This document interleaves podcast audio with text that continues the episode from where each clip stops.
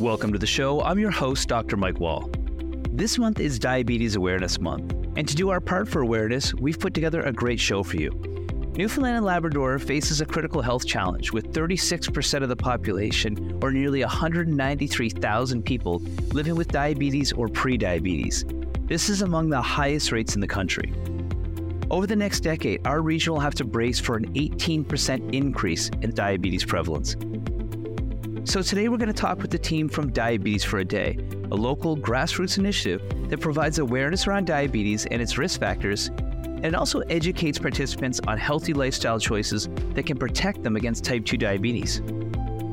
We'll be interviewing Kevin Peters, the founder of Diabetes for a Day, as well as June Taverner, the founder of Catalyst Health, who's a nurse and will shed light on diabetes and its testing methods.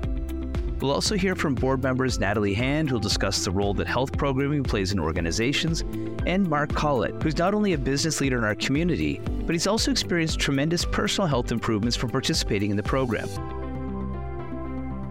We have a jam packed episode, so let's get to our conversation with Kevin Peters, founder of Diabetes for a Day. Hi, Kevin. Welcome back to the show. Hey, Mike. Thanks for having me. It's great to jump back on again and connect. Well, that's right. Well, it's November, which is Diabetes Awareness Month. And of course, you've been on this show before talking about your initiative, Diabetes for a Day. But I think it's something that's just so important for us to keep on revisiting as a community. It's one of the most prevalent medical conditions in our province. Can you tell me a bit about what Diabetes for a Day is and what prompted you to start it? Yeah, sure. Let me start. What prompted me to start it? My daughter was diagnosed at the age of seven with type one diabetes, and and clearly I didn't know much about diabetes at the time, and it's a very quick learning curve. And as I went on this journey with her to understand how to best manage the disease, uh, I started to learn a lot about managing my own health. And within that, also started to learn about the health status of our province. And it's not good. In fact, Newfoundland and Labrador is the unhealthiest province in the country. And we lead in uh, many areas in obesity, uh, certain types of cancer, type 1 diabetes, type 2 diabetes, child obesity. So when you started looking at that, saying there's something here above and beyond, and related to diabetes specifically, 35% of the population in Newfoundland and Labrador is diabetic or pre diabetic, and that is growing at an exponential rate on an annual basis. So, really, my daughter inspired me to take my own health more seriously. And through that journey with her, and my awareness about the challenges within our own healthcare system. That's what created the idea of Diabetes for a Day and, and spreading that word and that vision. Yeah, that's the kind of stats that I hear all the time. And these are things I talk about when I'm giving lectures at the universities, things about diabetes and glucose control and all these different challenges we're facing as a population. What you've decided to do, though, is to take that education and ingrain it into different workplaces around our province and actually expanding past our borders right now. Tell me about the Diabetes a Day Foundation and what you guys do. Sure. So, a, a big pillar, I guess, of our foundation is really based on education. And I think when I talk to many people in the community about healthcare in general, number one, but more specifically related to diabetes, there really is a lack of awareness on what causes it and probably more importantly, things that can help prevent it. And behind the bad news of a significant portion of our population having it, the good news is it is treatable and it is preventable.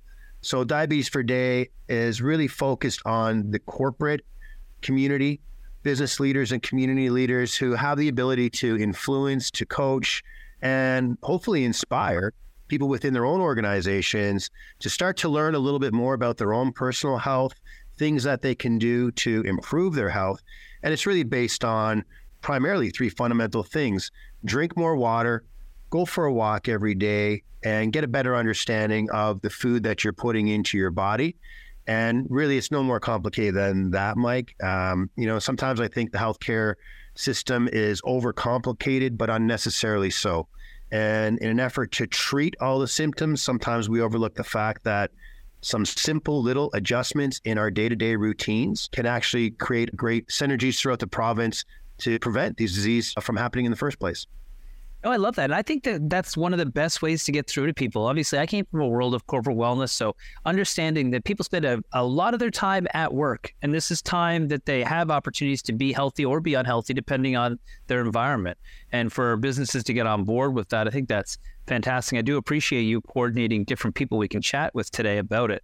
Uh, when you think about some of the biggest takeaways you've seen from the different people that participate, what are some of the biggest aha moments people get? Yeah, you know, it's it's a great question, and I I think everybody has probably a different aha moment. But you know, the focus on water, for example, you know, eighty percent of our population is chronically dehydrated, and people don't realize how impactful that is uh, on their day to day routine, on their productivity, on their well being. And we provide water bottles for everybody who is taking part in the campaign. 1.2 liters is in that water bottle. Encourage them to drink anywhere from one to three of those bottles a day. And the general feedback I've gotten in emails from people is like, wow, that's a lot of water. I've started drinking more water. And within a week, they're like, I actually feel a difference in my energy levels, in my clarity, in my focus. So, water's a big one. We do step challenges and encourage people to get out and walk. And once people get out and walk, we organize group walks. After the walk, they're like, wow, that was really enjoyable. It didn't even seem like exercise. I'm like, no, it's not. But it's those simple little things that we take for granted that I think just creating that awareness and explaining in simple terms the benefits to to your overall health is where the light bulbs are going off. That it doesn't have to be this complex, complicated exercise regime, strict diet to make improvements. It's just these little changes, basic fundamentals that will have a massive impact. And uh, you know, if I could sum it up, that's really what it what it is. And that, that makes sense. And I think that the way you're taking the approach is really interesting because when you think diabetes for a day, you think it's dealing with diabetic patients, but it's not.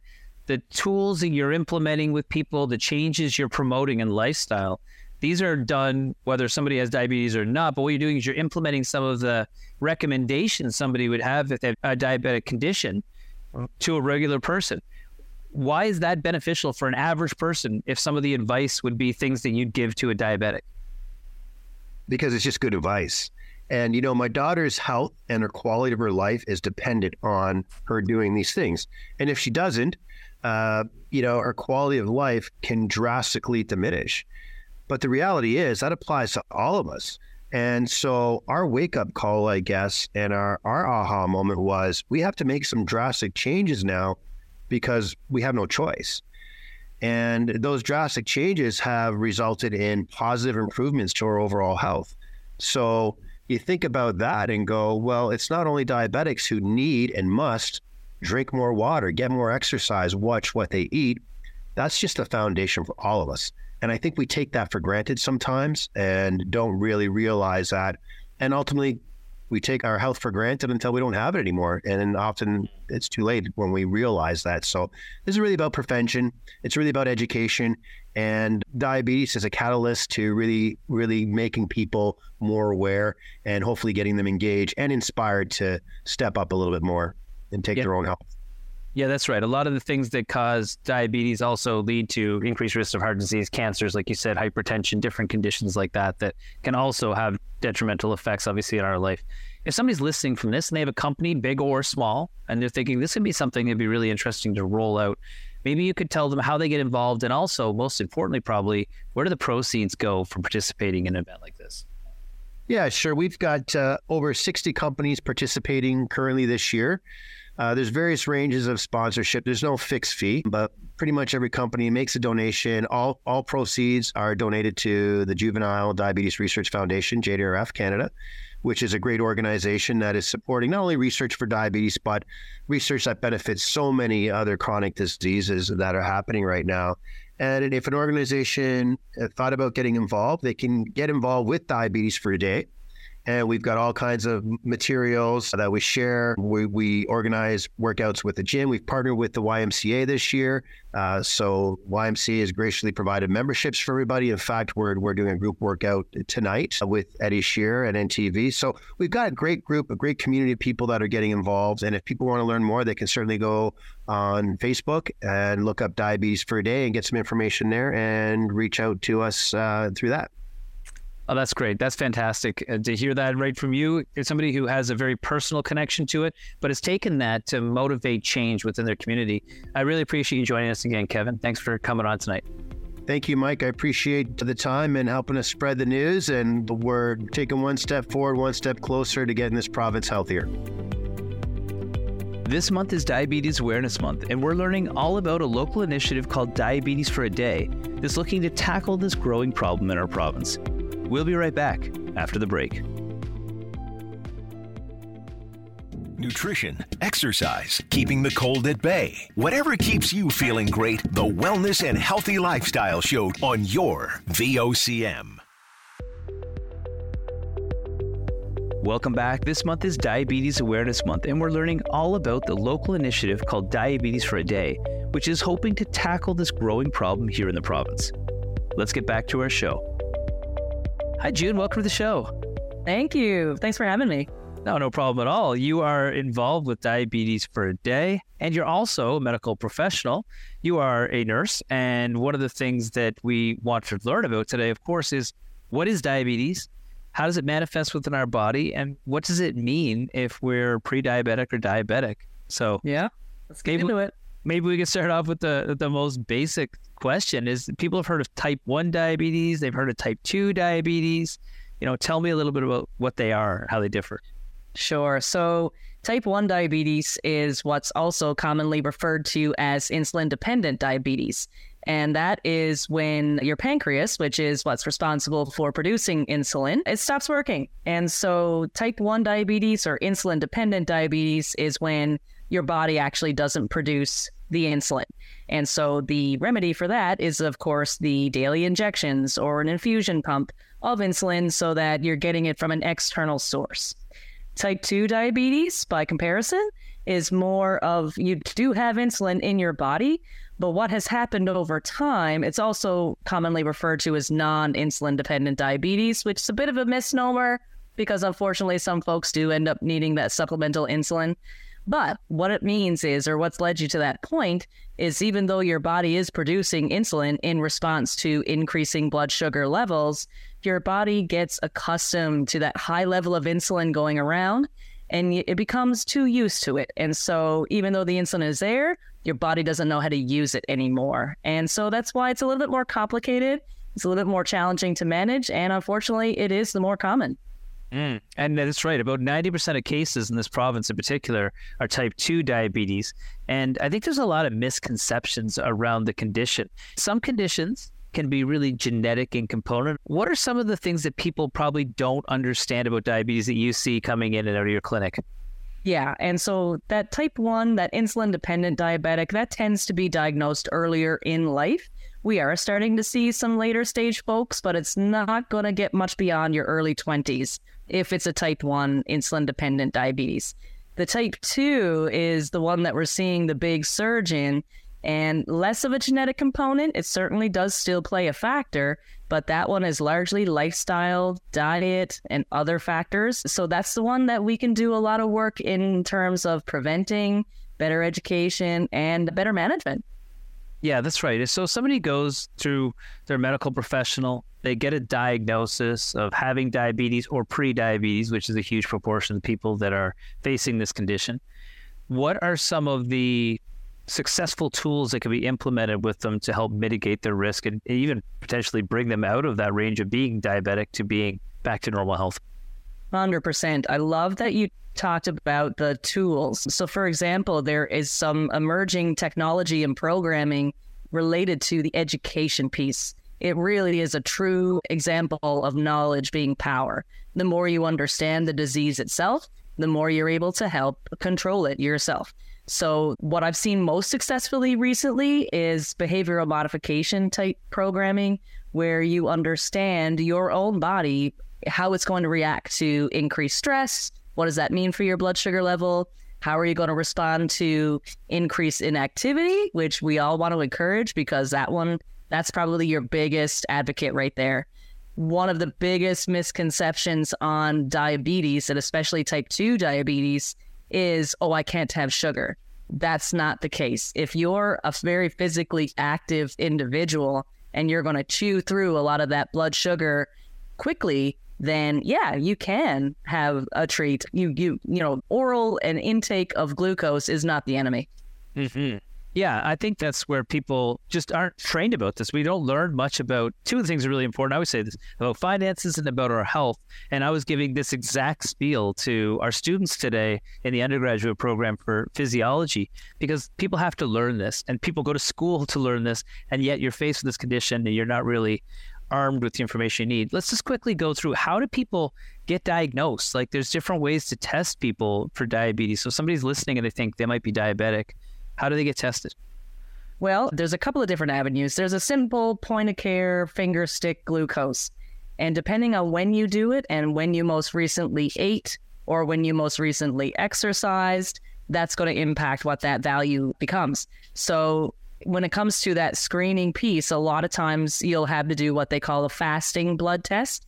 And so, from midnight the night before to the time when you have your appointment for your blood collection, you don't do anything, nothing passes your lips except for water. mm. And that that's going to give you a much more accurate fasting blood glu- glucose level. And the earlier in the morning, factors such as exercise and, and hopefully your stress level isn't so bad in the morning those other components aren't going to necessarily impact the reading so it is a more true picture of what a what your blood sugar is at a resting state if you will and if that is elevated that's when you get into some more in-depth testing there's there's a hemoglobin A1C test, for example, and that's a that's a three month window that'll tell you over the last three months how have you been doing on average, and that one is a really good diagnostic there.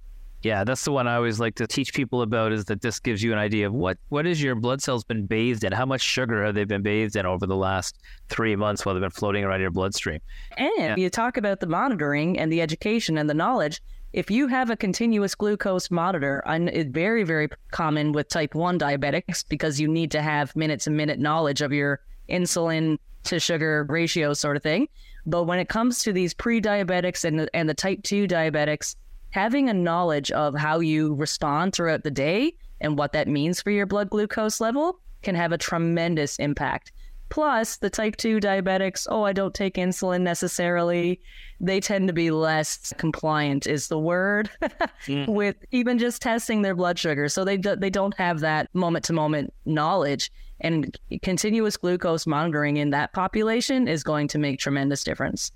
Yeah, that's right. And I think that, you know, for people that are listening here, just so you understand, your brain needs glucose in order to function. So your body's always trying to maintain the amount of glucose we have in our body. But if we have too much glucose in our body, that can have detrimental effects. So our body's always trying to keep this fine line.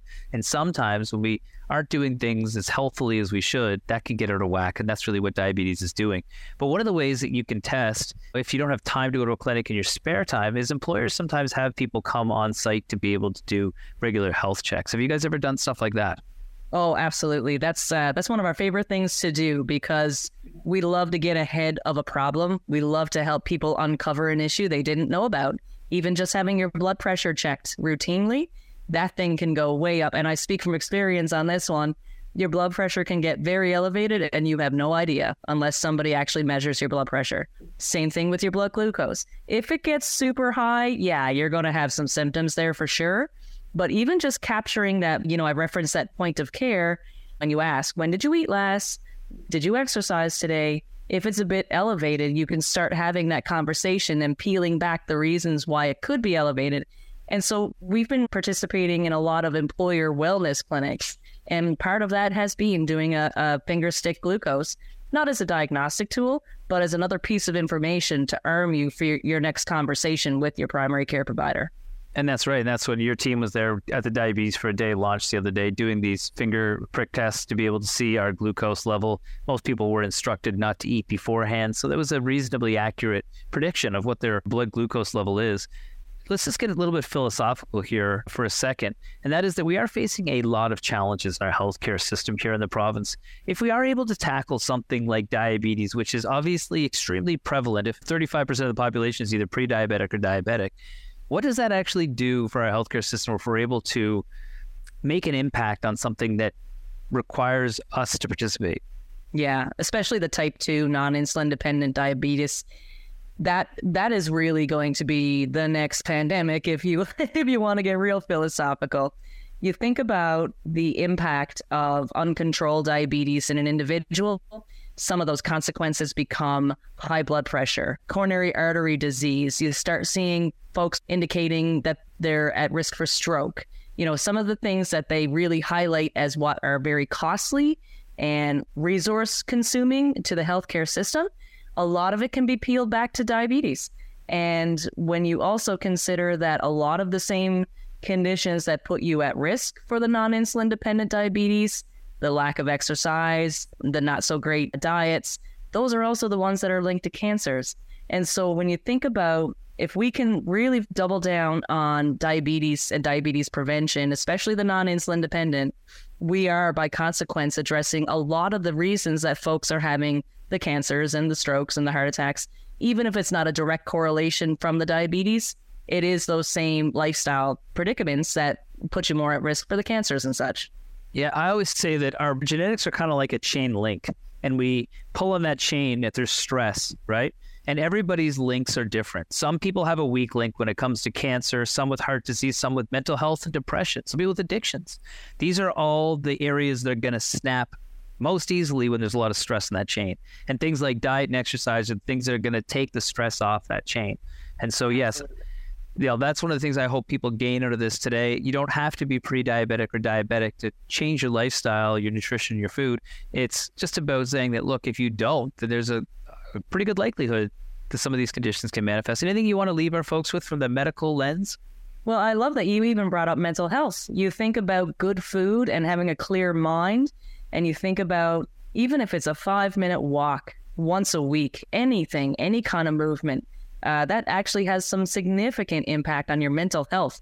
To say nothing of the, the diabetes and the cardiovascular and the and the cancers, just that movement. I think that that is really the key to getting ahead of a lot of these conditions. And if you think that that's overwhelming, if you think, oh, I can't commit to a program, that's when you need to start reaching out to folks and get a little bit creative. It really doesn't have to be as overwhelming as a lot of the industry has made it out to be. Yeah, that's great. Well, I really appreciate you taking your expert lens on this, being able to give us some real practical information that people can listen to and hopefully apply in their day to day life. Thanks for coming on today, June. Awesome. Thanks for having me. This month is Diabetes Awareness Month, and we're learning all about a local initiative called Diabetes for a Day that's looking to tackle this growing problem in our province. We'll be right back after the break. Every Saturday is perfect for a night at the cabin. The Cabin Party with Brian O'Connell. Saturday night starting at 7 p.m. on VOCM. Welcome back. This month is Diabetes Awareness Month, and we're learning all about the local initiative called Diabetes for a Day, which is hoping to tackle this growing problem here in the province. Let's get back to our show. Hi, Natalie. Welcome to the show. Thanks, Mike. I'm delighted to be here. I'm really glad you could join me. We've known each other for an awful long time through the world of corporate and business world, mm-hmm. but you've also become very involved on the board of Diabetes for a Day. I'm sure you have lots of things that can keep you busy. Why did you feel so strongly about joining something like Diabetes for a Day? Well, to be honest with you, it wasn't something I had a lot of awareness with. And Kevin and I were having coffee last summer, and he happened to mention in passing diabetes for a day. And so as soon as he said it, I asked him about it. I said, you know, can you tell me a little bit more about that? That's really interesting, more as the point of curiosity, to be honest. And when he told me about the story and the background, immediately my reaction was, yes, how can I help with this? This is so important and so awesome. I want to help, really. And it all went from there. Yeah, I would call you a people person, not just because of your personality, but because of actually what you do. You are involved in human resources and understanding the challenges individuals face personally. Why is integrating behaviors like this so important in the workplace?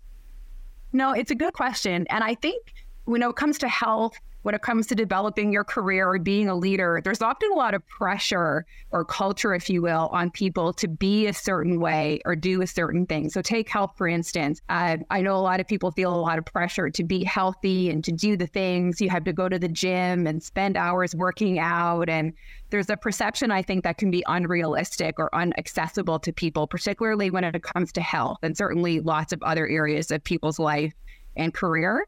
So, one of the things that really stuck out when Kevin started to tell me about diabetes for a day, and the more I learned about it, was that it isn't unaccessible. It's not impossible. It's very small individual choices and individual changes that one thing at a time really can make a big difference to yourself and to your family and to your team mm-hmm. and work. And I like that idea of the collective impact of lots of different things. It might be something you do every day, it might be a change in your behavior every week, whatever that looks like for you, that takes some of that pressure off people.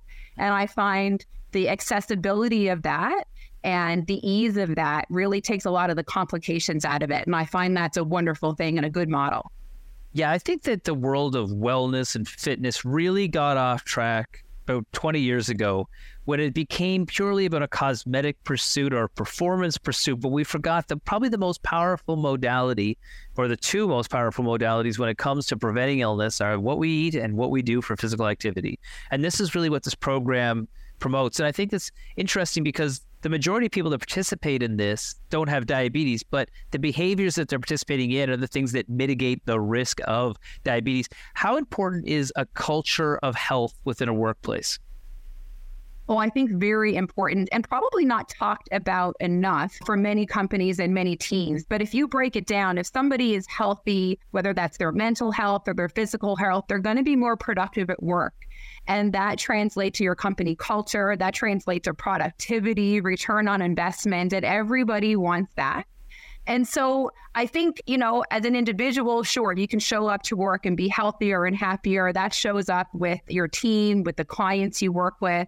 And then as a culture, as a group too, if you are making good decisions, doing things that make you feel good, then that's going to show up in a positive way in your day to day interactions with your team as well.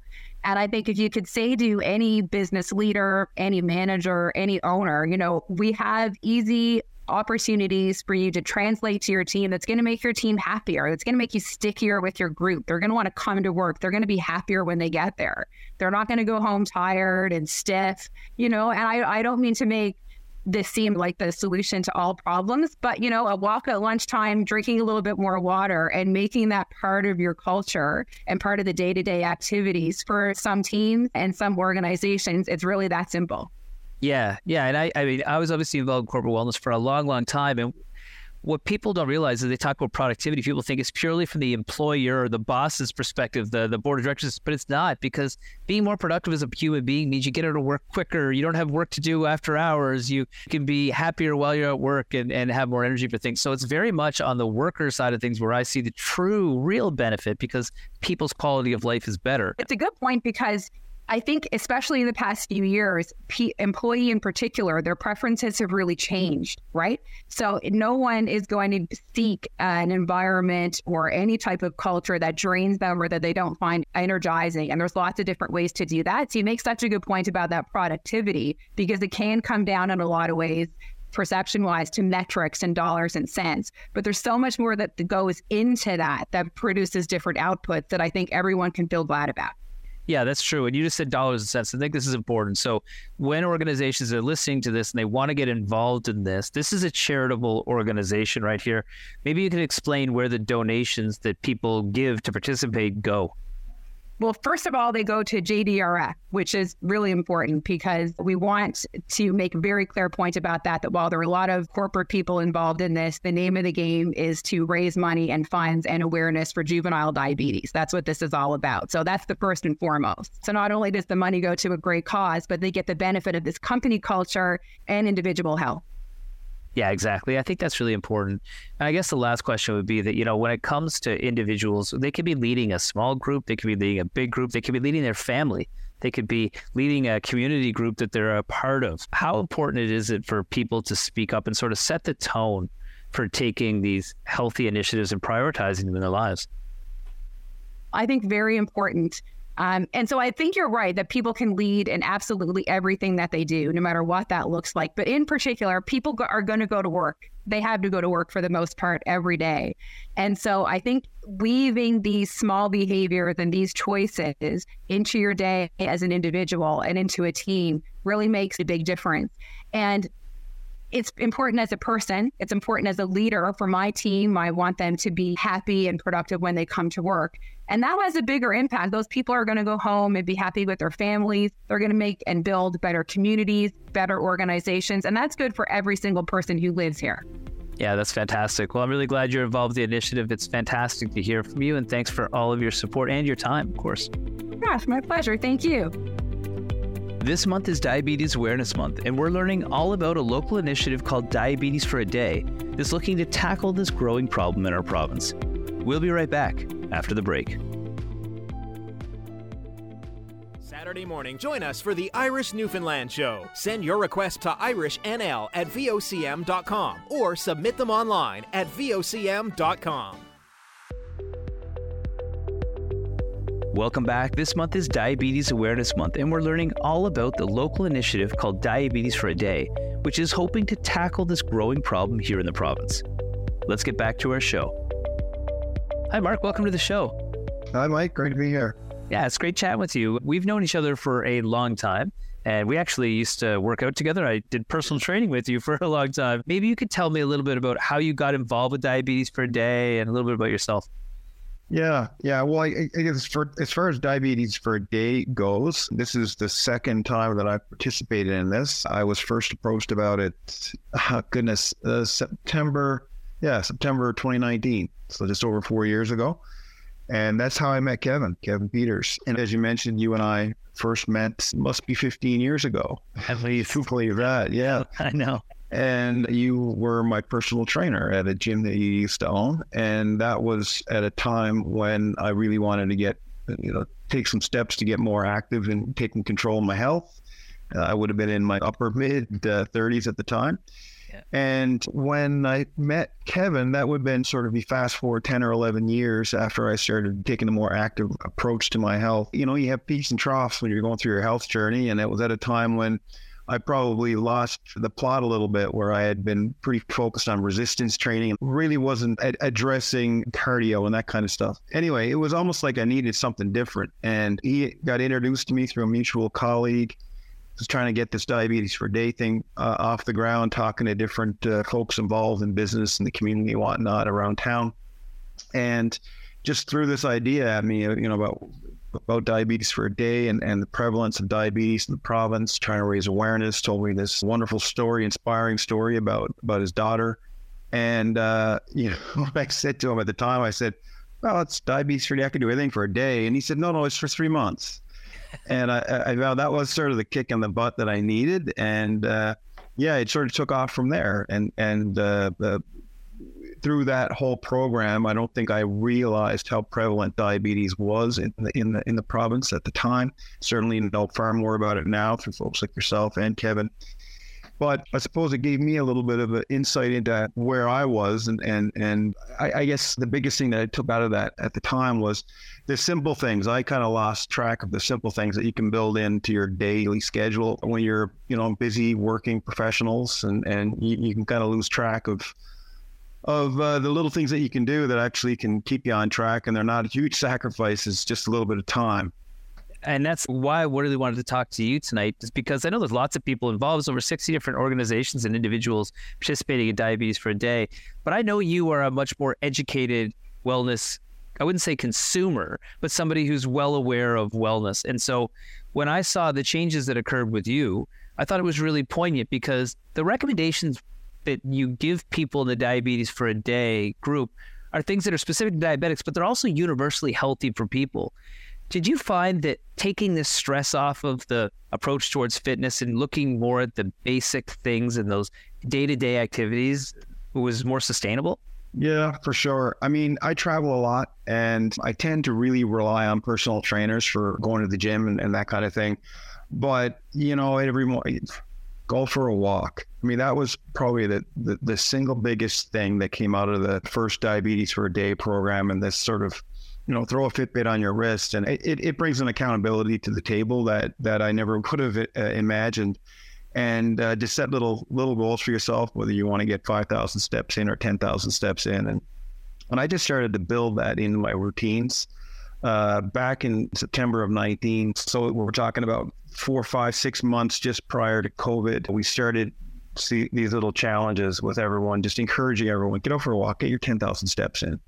And I'm I'm a pretty competitive guy, so I took that pretty seriously.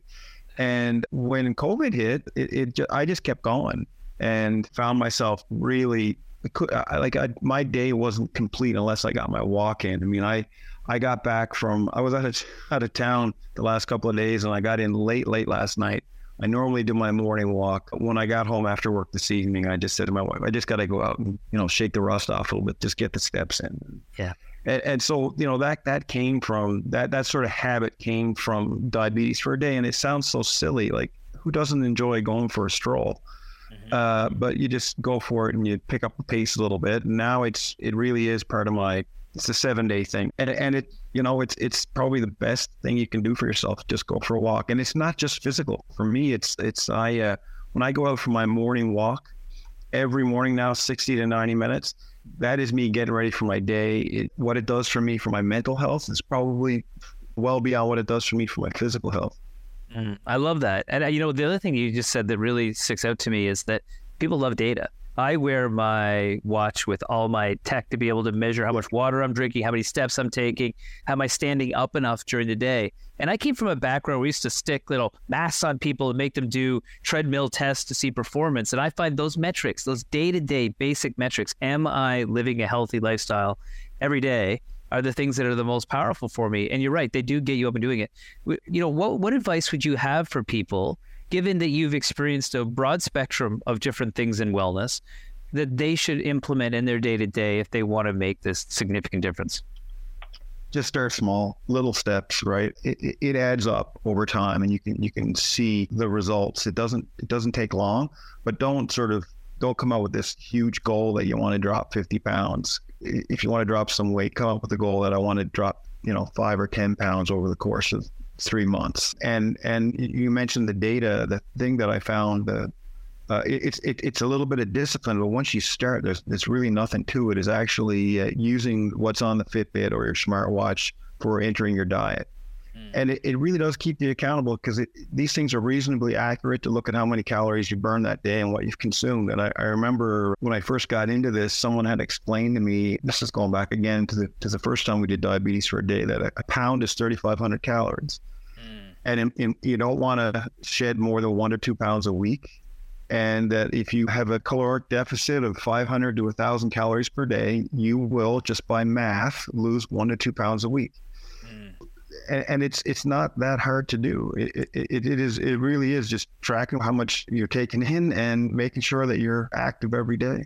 But I think you just you hit the nail on the head. I've actually never heard anybody explain it that way. It's just so uh, eloquent the way that it's about knowing that what you're doing is leading to that end goal. And that's what I think people are missing. They're hoping that what they're doing will lead to that end goal, but knowing is the difference. And that's health literacy. And I think that's really what's lacking in the province. Does that make you feel empowered when you do understand what's going on with your health? You take control of your health, right? Yeah. And I mean, I'm getting older. I'm I'm, I'm 52. So you, you know, when you're educated from, if I go back to the time that I started working out with you, every uh, training session was, you know, school was in the session, and, and you were passing on some of your knowledge, which in practical terms that I could just sort of take back and, and, and you know noodle over in my head as to okay what does that mean for, mean for me on a day to day basis and then there's so many tools out there now you meant we meant talked about the Fitbit just having those just practical four or five things that you can do. Uh, nobody needs to be an expert in these things. It's just be, being very conscious of okay i'm going to make a choice now i'm going to go out and i'm going to get my exercise in today but tonight i'm going to go out and have a couple of beer with my buddies right? Yeah. And it's empowering and as you get older you start to take, take these things a little bit more seriously and and it's uh, yeah, it's been quite inspiring for me. Okay, one thing that really is interesting about the Diabetes for a Day program that's kind of like a, a really funny running joke, but also like a real uh, call to action and accountability is this poker chip you guys all carry on yourself. Tell me about that. Yeah, well, uh, Kevin started that in the first go around four years ago, and he's doing it again now. The idea is he gives all the participants a poker chip, and it, it, it's intended to be something as a constant reminder to be active, to watch what you're eating, and to be accountable to yourself. And you just carry it around. The the the the deal that everyone has with each other is that uh, we all know each other. If you see each other around town, and you don't have that poker chip on you, and one of the folks you know calls you on it, and you've got to drop and give them ten burpees. And this thing works. I I've been in airports. Uh, I've been outside the country and run into people and not had that poker chip on me. And you know, you, you got a, a deal's a deal. So he's doing it again, and and I was just out of town for a couple of days and had a little panic there in my hotel room a couple of nights ago in Quebec City when I realized I did not have that chip with me, and so I was I was uh, fearful of running into someone from the program because it has happened in the past that I would run into someone. Thank God I didn't. I managed to get back home late last night and uh, got my poker chip back. that's amazing. No, that's great, I, and I love that accountability, knowledge you know, making small changes. You know, you've got a busy career, you got a busy life, but it's nice to hear that you make those changes. And that's really what it's all about. And that's why I'm so glad you could join me tonight. It's nice for individuals to hear that it is those small things. It doesn't have to be these monumental tasks in order to change your health. It just takes a bit of time and a bit of knowledge. So, Mark, thank you so much for joining me tonight. Well, thanks for having me, Mike. Thank you to our guests for joining me today. Your dedication in raising awareness and educating around diabetes is important for our community and I hope that everyone listening learns something new about this condition. Diabetes impacts 35% of us here in the province, so if you want to learn more about diabetes for a day, you can join the conversation and find them on Facebook. Remember, often with conditions like type 2 diabetes, our health is in our own hands. We just have to learn how to make those everyday choices that lead to a healthier life. It's not just about doing things for a day, it's about changing our lifestyle and making consistently better choices especially when it comes to moving more and mindful eating. And don't stop with just yourself. Make a change with your family, your friend group, or your workplace. Advocate for wellness programs, encourage health screenings, and encourage your coworkers to join you on this journey. What I love most about this initiative is that all the proceeds go to support the Juvenile Diabetes Research Foundation that helps fuel the fight against type 1 diabetes and lights a path to a future where this disease can be conquered. Well, that's our show this week. Thank you for tuning in. I'm your host, Dr. Mike Wall, reminding you that the choices you make today shape your health tomorrow. We'll see you back here next week for another episode of The Wall Show on your VOCM.